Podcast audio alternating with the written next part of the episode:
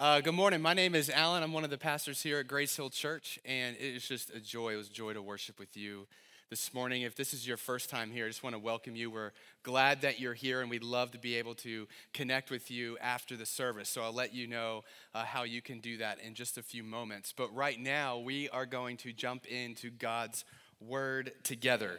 So if you have a Bible, you can open that to the book of Ephesians, Ephesians chapter 5. So that's a little bit later in your New Testament, towards the end of your Bible. You have a few minutes before we read that to find it. But Ephesians chapter 5 is where we'll be. Uh, and the verses will be on the screen behind me. And you can also use the, uh, uh, your Bible app or something on your phone if that's uh, easiest for you. This morning is part 19 of our King Jesus sermon series. Uh, this has been a long series for us. And so, just so you know, it's going to go all the way to part 23. So, we're, we're, we're getting towards the end of it. But what we've been talking about in this sermon series is what does it mean for Jesus to be king of every single part of our life? And so we've been in this little uh, six week stretch of sermons where we've been talking about some very specific topics and how Jesus can be king of those areas of our life. So we've talked about our time, we've talked about our work, we've talked about family, we've talked about our reputation.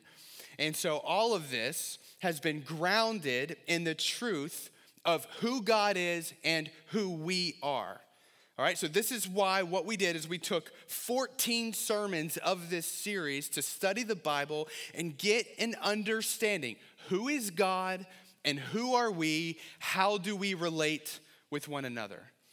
Because God doesn't want to be king over our lives just to give us a bunch of rules to obey. He doesn't want to be king over our lives just because he's opposed to our pleasure or our joy.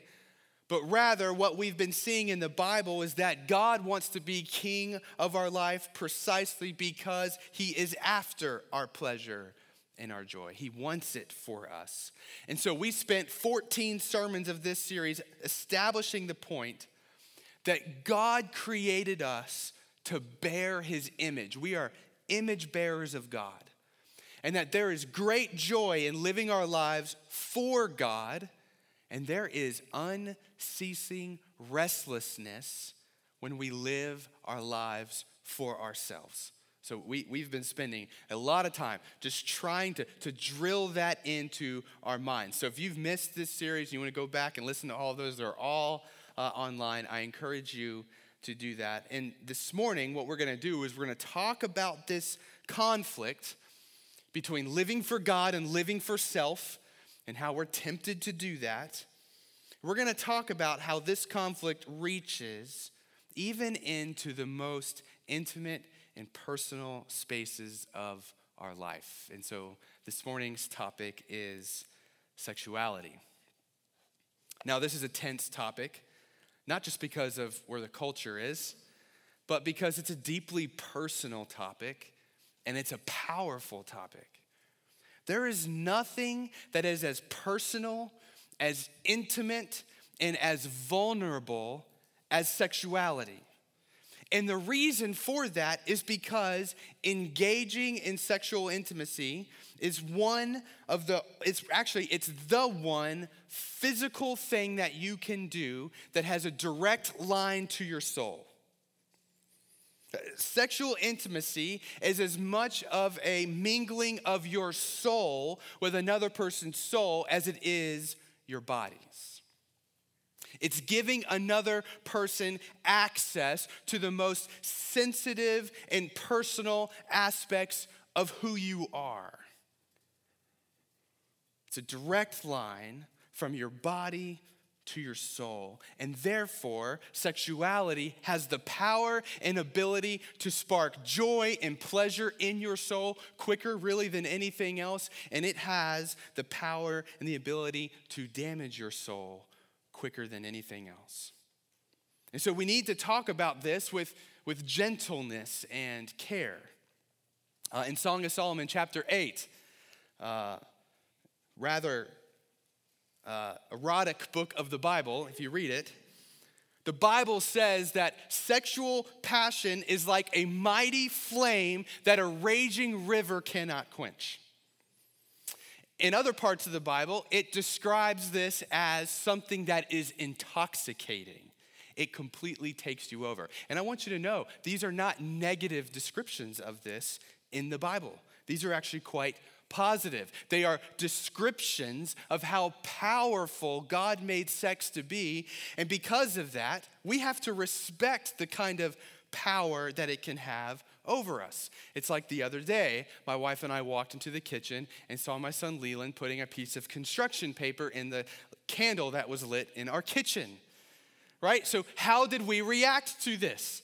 Or would stop. What are you doing? Right? We wanted to put the fear of God in our son when it comes to fire. Why? Because fire is evil? Because it's immoral? No. Because it's bad and dirty? No. Because it's bad that he's attracted to it? No. But because it's powerful. And if you don't respect its power, it's going to burn the house down.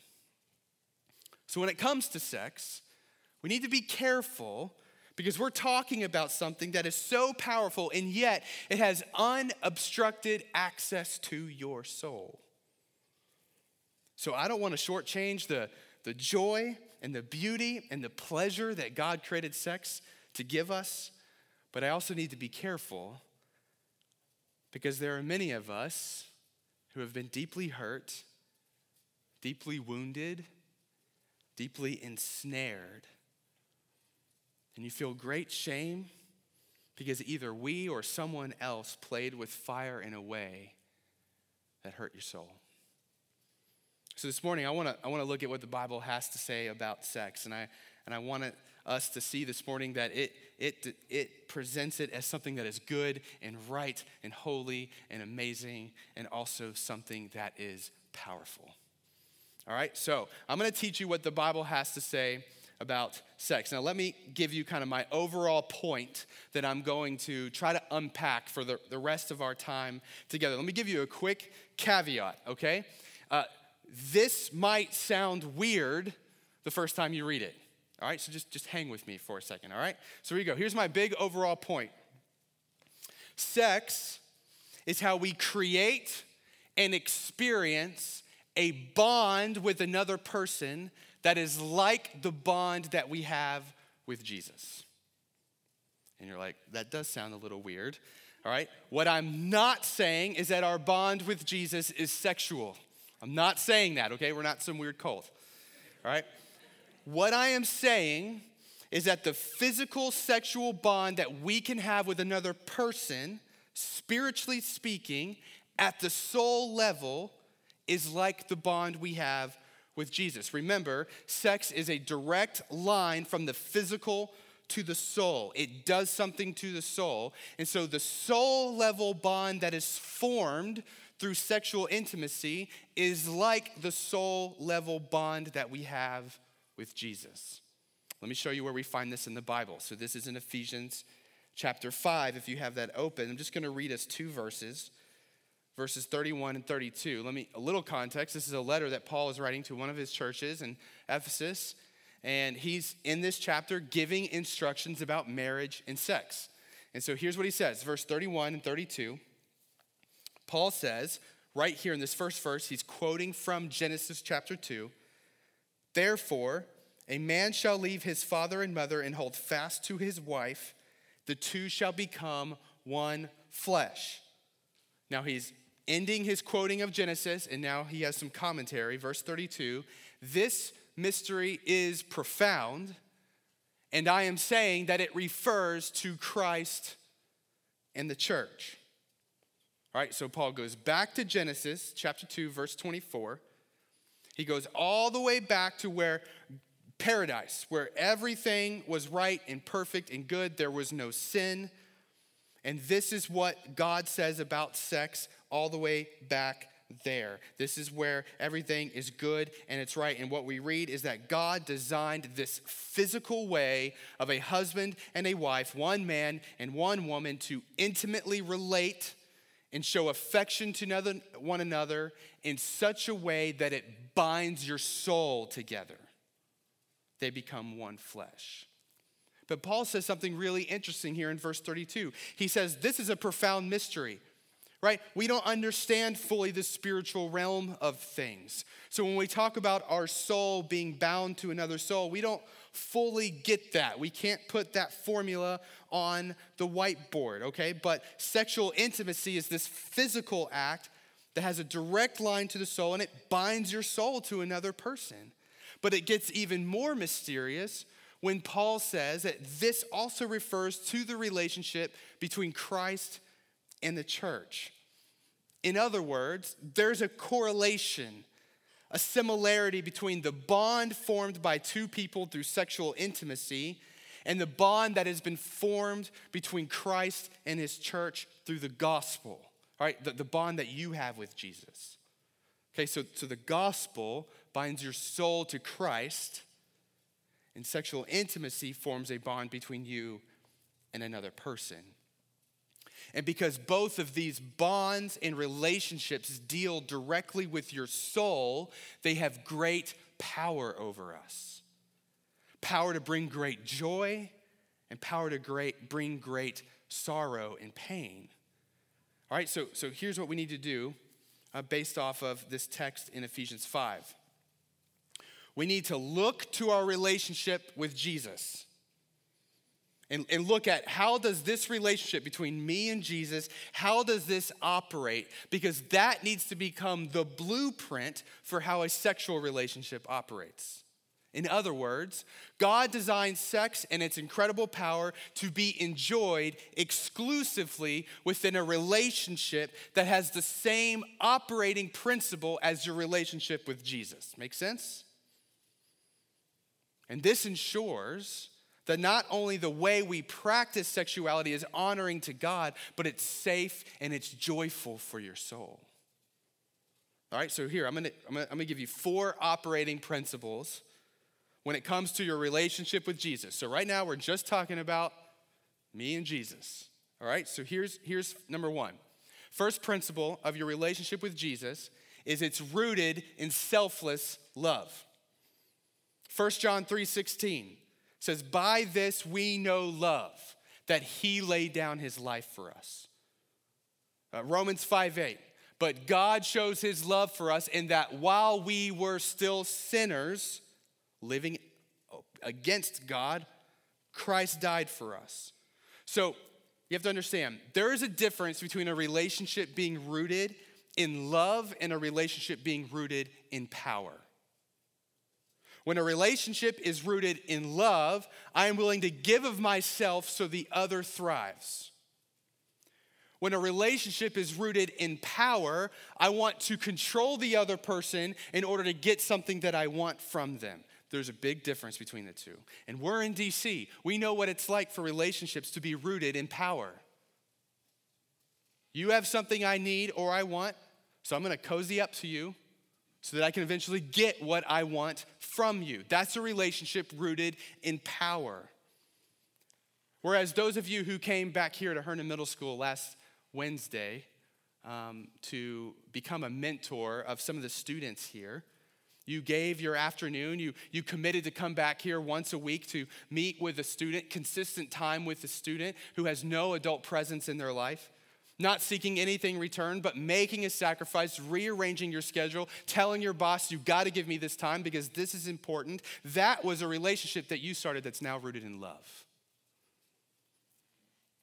And that's the kind of relationship that we have with Jesus selfless love. Listen, God doesn't need us. We don't have anything that God needs. It's not as if God was incomplete so he said, let's devise this whole plan called the gospel, and let's go save these people so that we can get from them what we want and what we need. No. Jesus came and gave his life, went to the cross to save us and forgive us, not because he needs us, but because he loves us. He wants us to thrive in joy. It's, it's simply selfless love.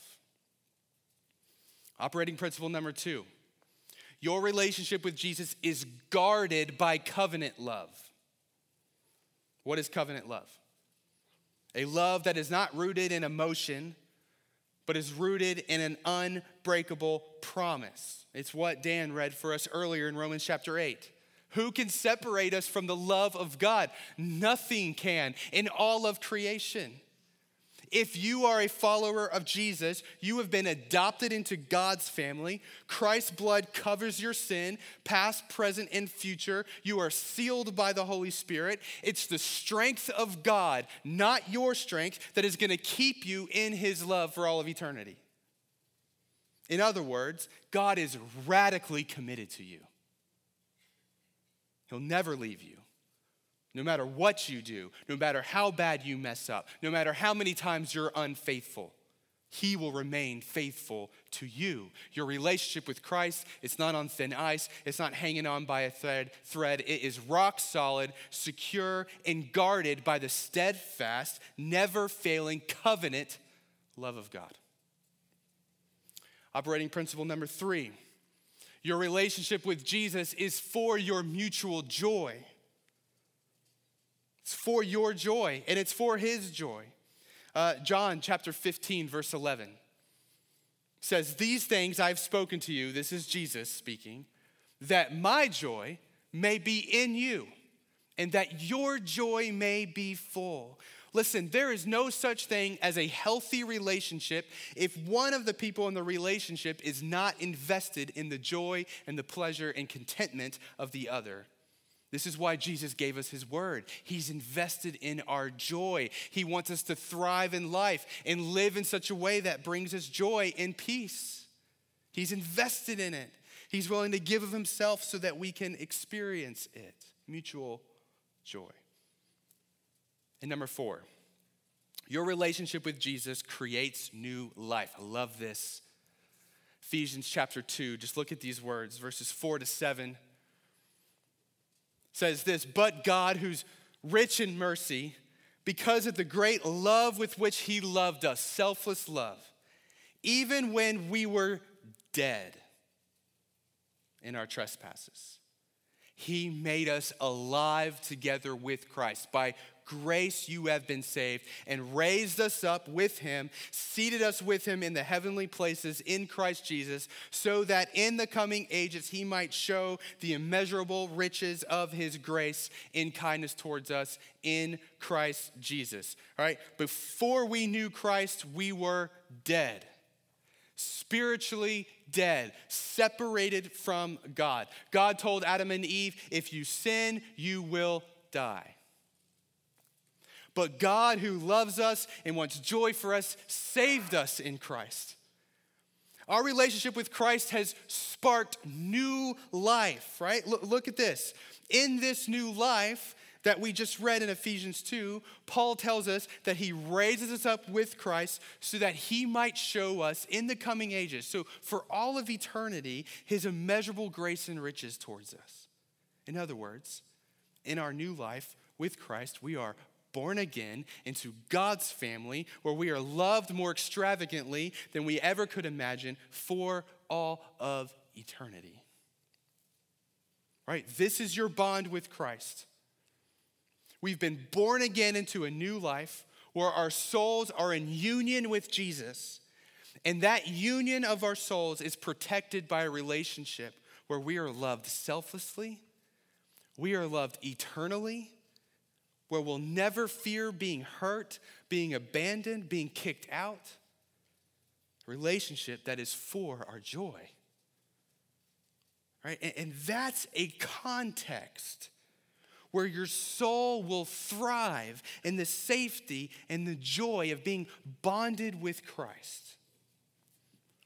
Okay, and so Paul says that this is the blueprint for a sexual relationship between two people. Remember, sex is a this powerful thing that has a direct line to your soul. And so, what I'm telling you today is that this mighty blaze, which a raging river cannot quench, must be unleashed within the protections of a relationship that operates off of the same principles that our relationship with Jesus operates on. And when we unleash it in that context, it is a fire that burns hot, that warms the soul. But when we unleash it outside of those protections, it burns down everything it touches. So let's talk about our relationship with Jesus as a blueprint for a sexual relationship between two people. And so naturally, I have four principles. So here's number one a sexual relationship must be rooted in selfless love.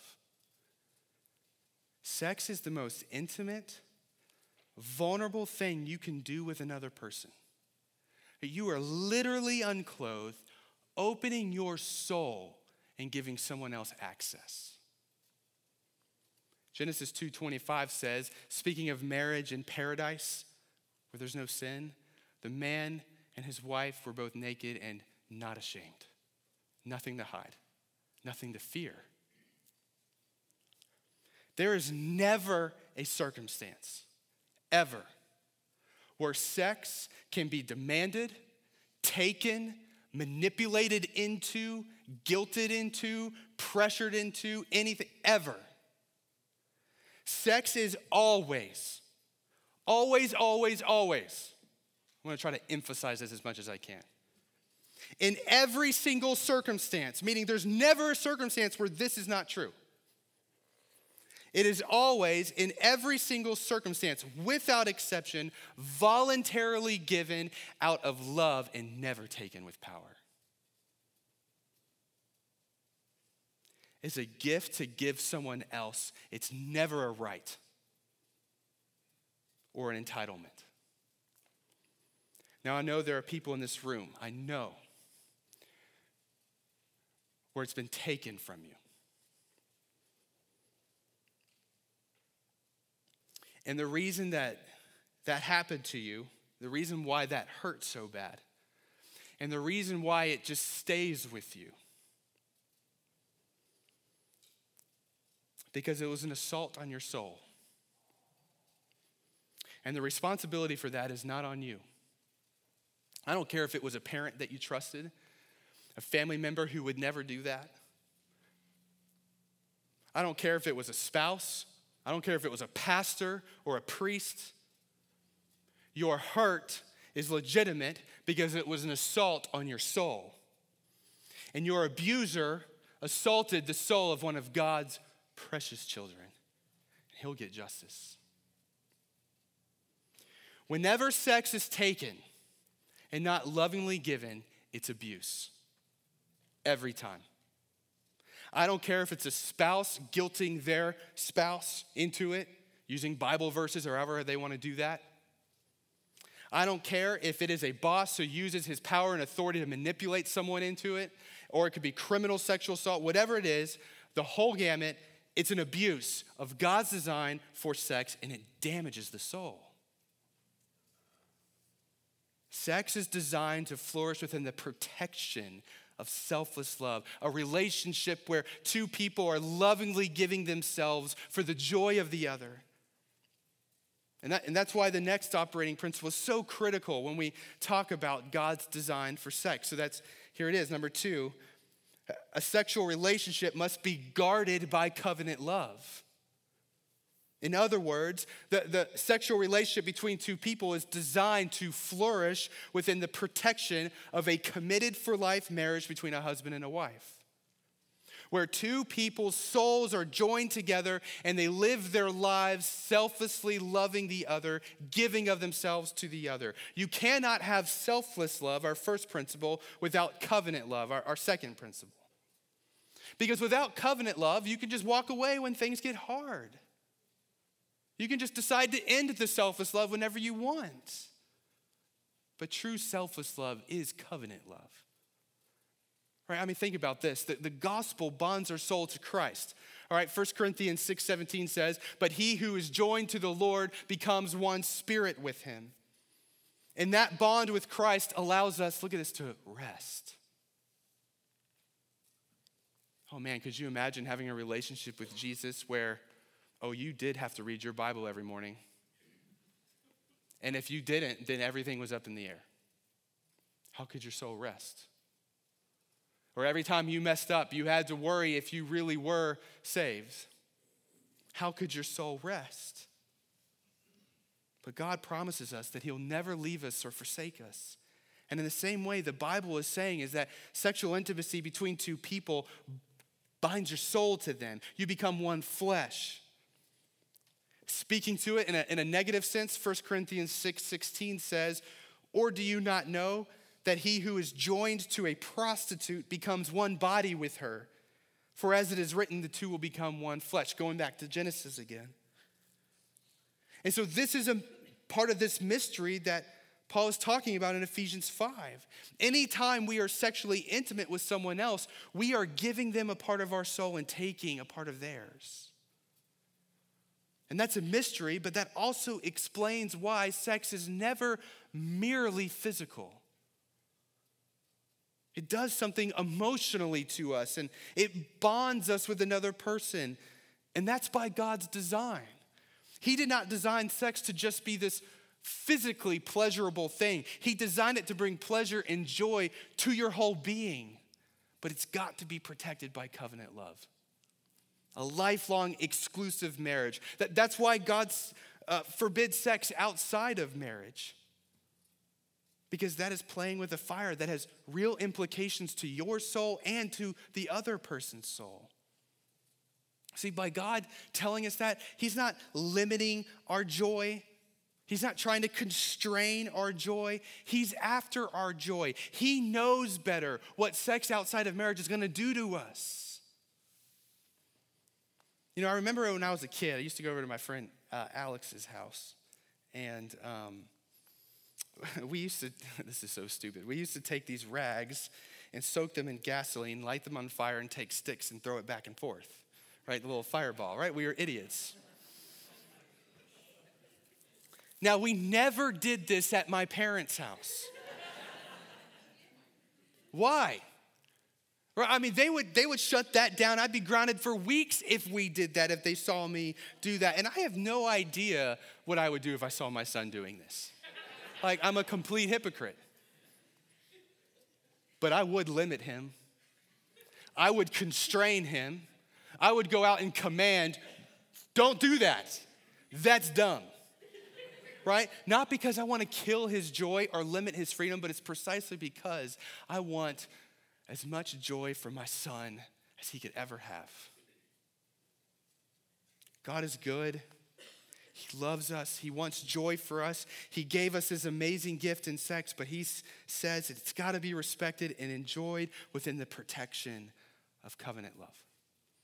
So you take selfless love and you combine that with covenant love, and what do you get is our next operating principle number three a sexual relationship must be for mutual joy.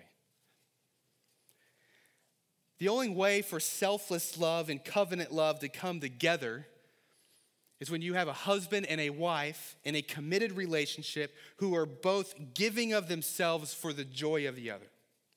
When both are more concerned about giving joy than receiving joy, both receive joy. Mutual joy. All right, so if you allow me, let's, let's take this principle into the bed for a second. God made men and women very different.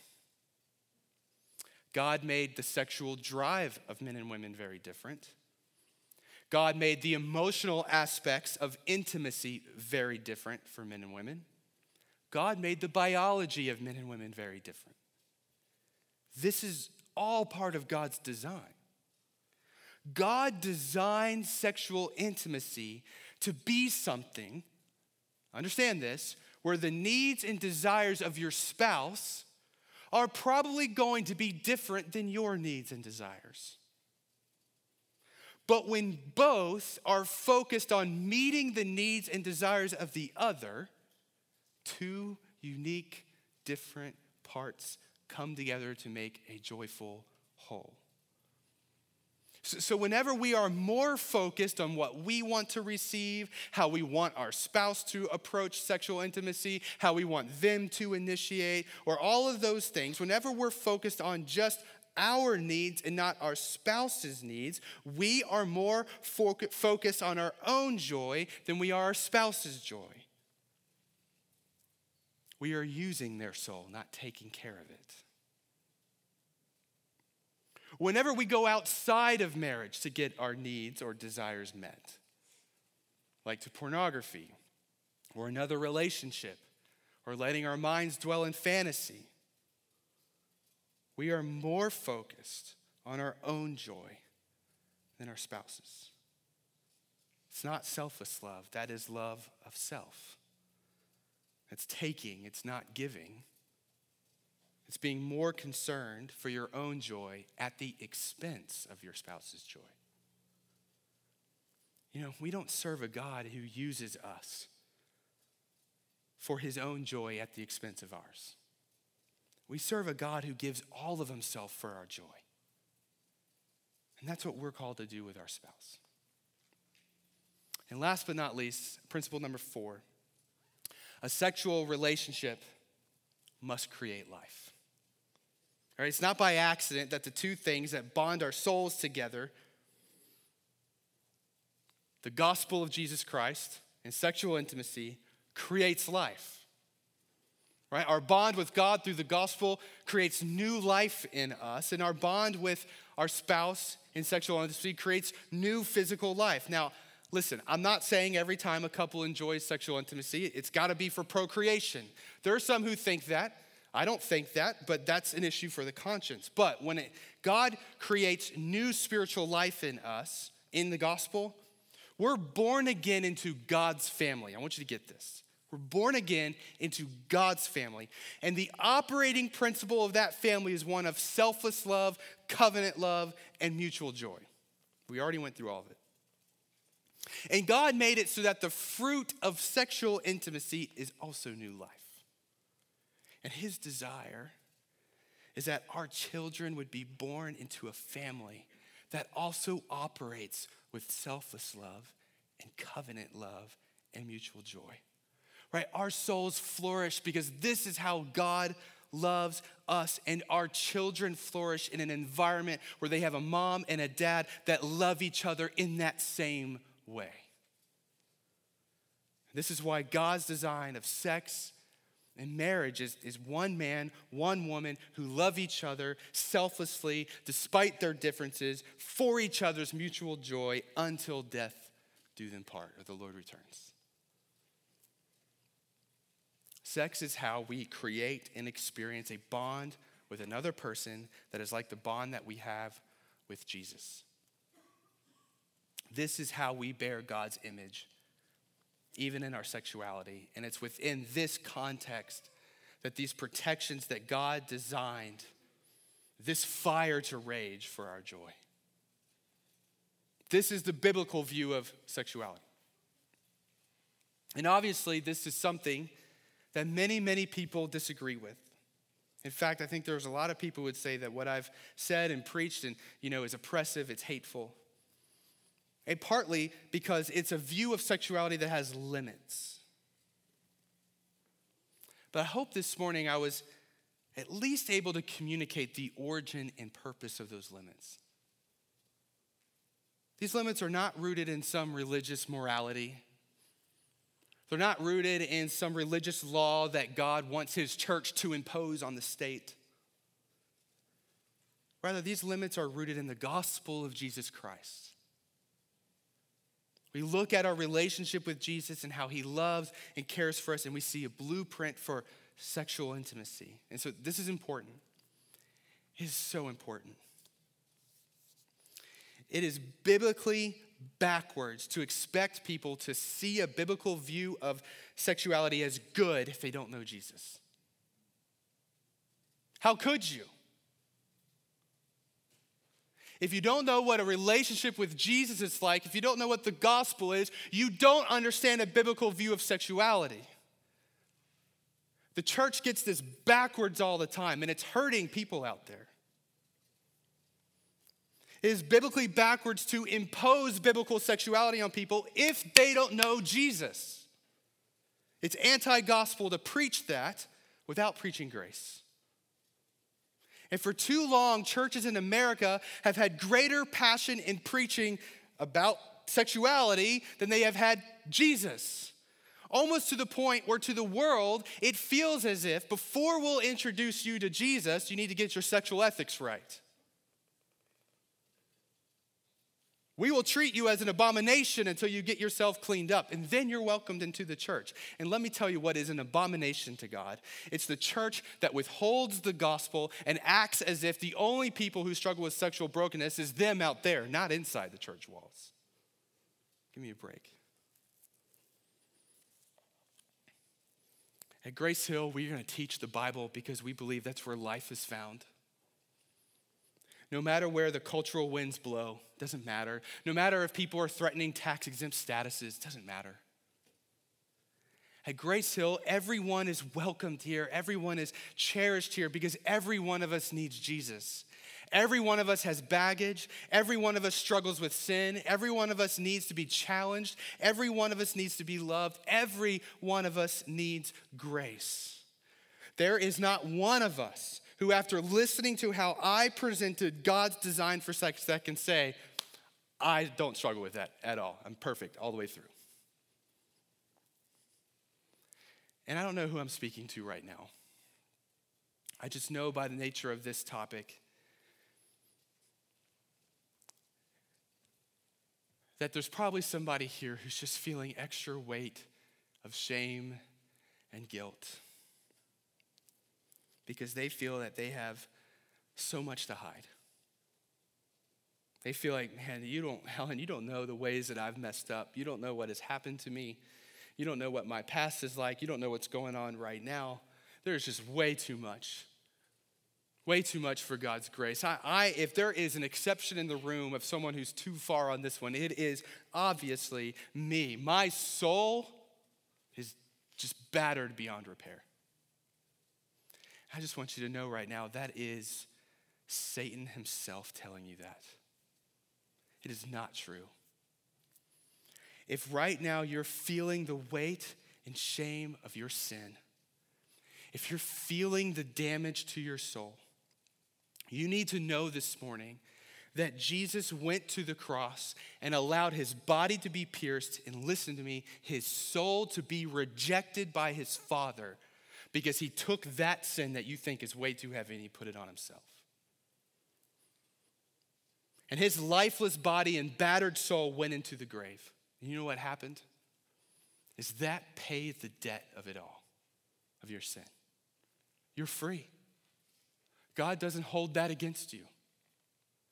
And because sin is now defeated, God, by the power of the Holy Spirit, He resurrects Jesus with a soul that is whole and intact, glorified.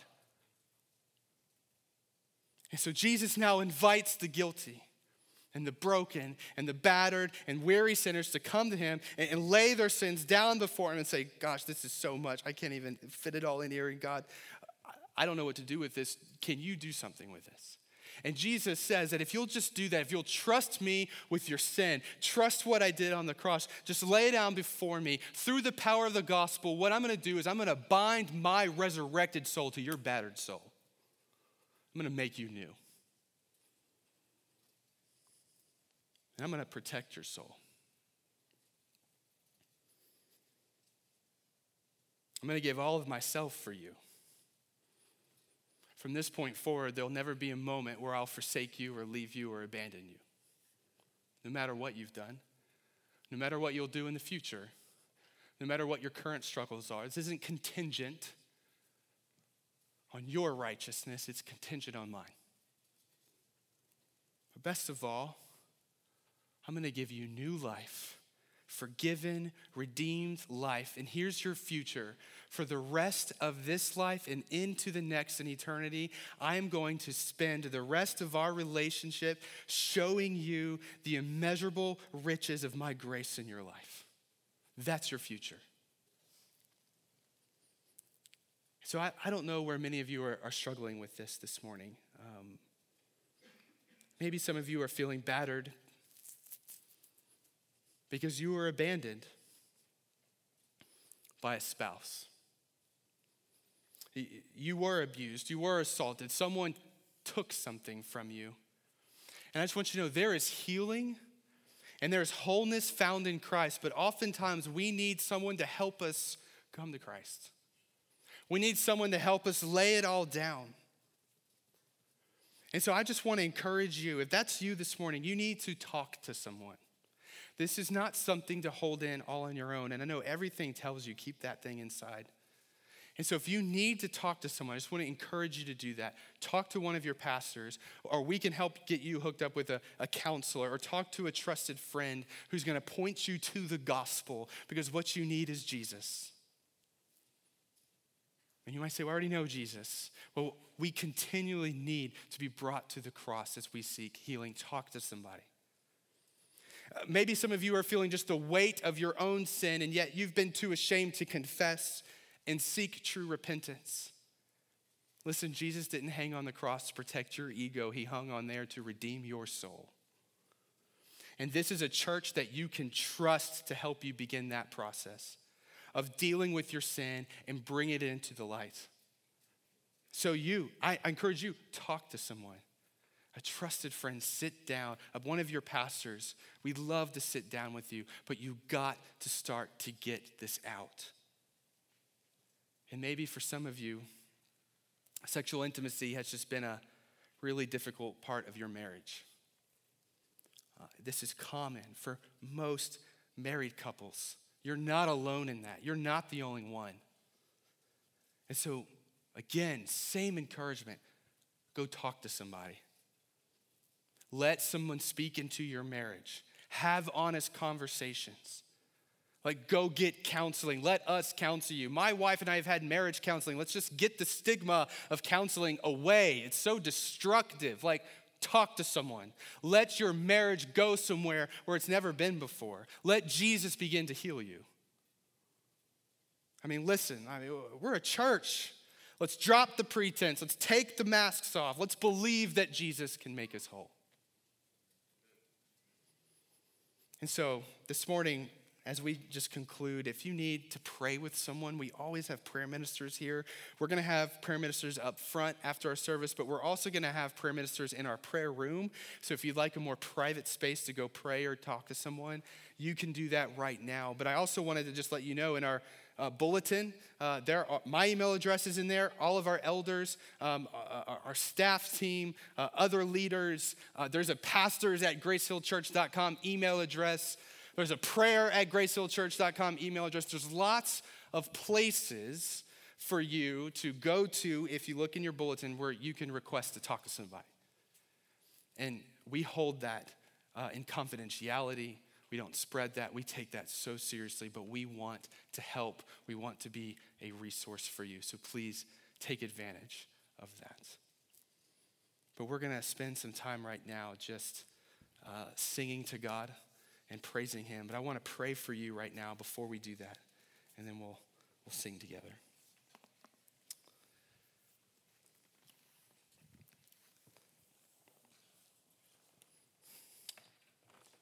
Oh God, this is a uh, topic, Lord, that's so personal, it's so intimate. It touches each of us in different ways. And so, Lord, I, I don't, I don't even know really what to pray other than to pray this that Holy Spirit, would you just meet each person exactly where they are?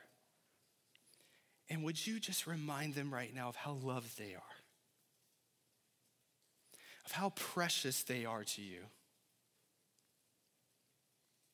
Of the enormity of your grace? Of the power of your ability to heal and reconcile and make us whole? And Jesus, we praise you for loving us in ways, Lord, that our soul needs selflessly, endlessly for our joy. Help us to trust that, God. Help us to throw our entire lives onto it. So, God, right now, I don't know what people need. Would you restore people if they need some restoration right now? Would you encourage their souls if they're discouraged? as we sing to you. We love you, Jesus.